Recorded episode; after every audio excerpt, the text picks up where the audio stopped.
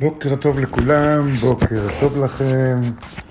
אני רוצה היום לתת לימוד אה, ששמענו ממיכאל אה, בעניין של הסליחות. החלק החשוב של הסליחות, ממש הפוקוס המרכזי, זה איפה שתוקעים גם בשופר, זה הקטע של 13 מידות. 13 מידות, הקטע של השם השם, אל רחום וחנון, ערך אפיים ורב חסד ואמת וכן הלאה וכן הלאה. מאיפה בא הקטע הזה ולמה דווקא את זה אנחנו אומרים בסליחות? אז לכאורה, לכאורה זה נראה שאנחנו מבקשים שהשם יהיה רחום וחנון כלפינו, כלפינו, שלא יעניש אותנו. לכאורה אני אומר. אבל באמת, אם נבין את הרקע ומאיפה בא הפסוק הזה, נוכל למצוא דרך אחרת, טובה יותר, איך להיכנס לראש השנה. הפסוק, השם השם אל רחום וחנון, נאמר על ידי משה רבנו, כשהוא התחנן לבורא אחרי חטא העגל, שהוא לא יוותר על עם ישראל, שהוא לא יתייאש מהם. ו... ולכן משה רבנו, משה רבנו הבין שעם ישראל לא עשה מספיק, לא התאמץ מספיק, להשתנות מספיק, ביקש מהבורא ש... ש... את הפסוק הזה, כן? השם, השם אל רחום וחנון, ערך אפיים ורב חסד ואמת, נוצר חסד לאלפים, נושא בנו בפשע וחטאה ונקה. אלה הם 13 המידות. 13 המידות. 13 מידות הרחמים של הבורא. כי מה שקרה בחטא העגל, הם איבדו את, ה, את חיי הנצח שהיה להם מהר סיני. זהו, זה הלך לאיבוד, האוצר העצום הזה הלך לאיבוד, ולכן הם היו צריכים למצוא נתיב חדש, דרך חדשה, איזה ערוץ תקשורת אחר כדי לשחזר מחדש את מה שהם קיבלו בהר סיני.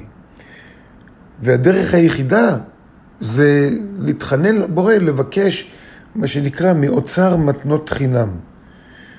מהאוצר של מתנות חינם של הבורא. מה זה בדיוק? אדם יכול לקבל מאוצר מתנות חינם בלי שיהיה בזה לחם ביזיון, אם הוא מגיע להכרה שיחסית למה שהייתי, יחסית למה שהייתי יכול, יחסית למה שאני, הייתי יכול לפעול יותר, להגיע להכרה שלא עשינו מספיק, לא התאמצנו מספיק. ולכן אנחנו במצב של אין לי. לכן אני מרגיש שאני אני אמיתי, אין לי משלי כלום, שהאגו לא משרת אותי יותר. יחסית למה שיכולתי, יכולתי לעשות, אני אין לי, אני אני, ומי שמרגיש שהוא לא עשה מספיק יחסית ליכולת שלו, מי שכואב לו שיחסית ליכולת שלו הוא לא עשה מספיק, יכול לפנות למקור של אוצר מתנות חינם. והטכניקה, דרך 13 עמידות.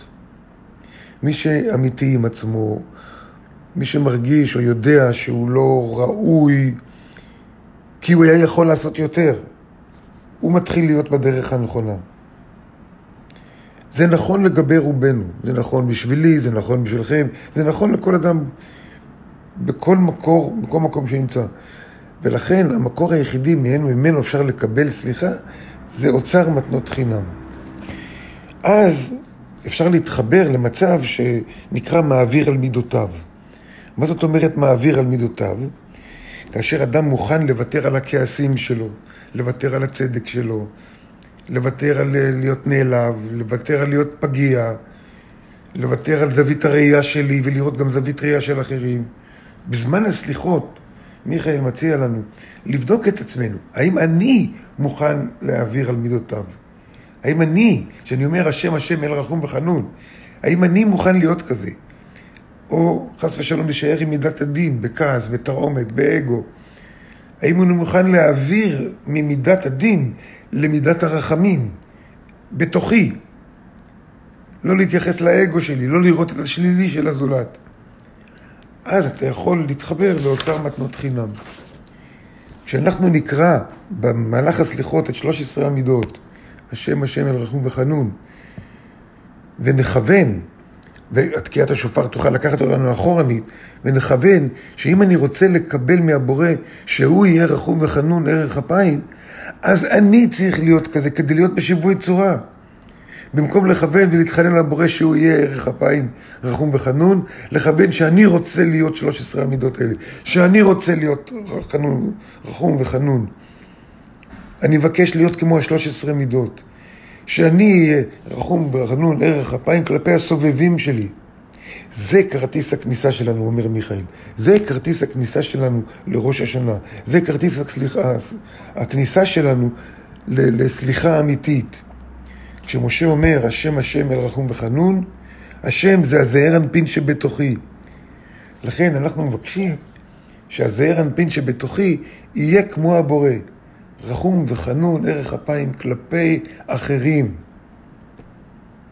ועם זה ניכנס לראש השנה בנתיב אחר. ולכן הסליחות האלה כל כך חשובות, ומכיוון שהתהליך הנסירה הולך ונמשך עד יום כיפור, אנחנו ממשיכים להגיד סליחות עד יום כיפור.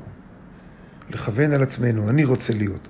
השם, השם, אל רחום וחנון, הזעיר אנפין שבתוכי, ערך אפיים ורב חסד, באמת. נוצר חסד לאלפים, לכל האלפים שסביבי.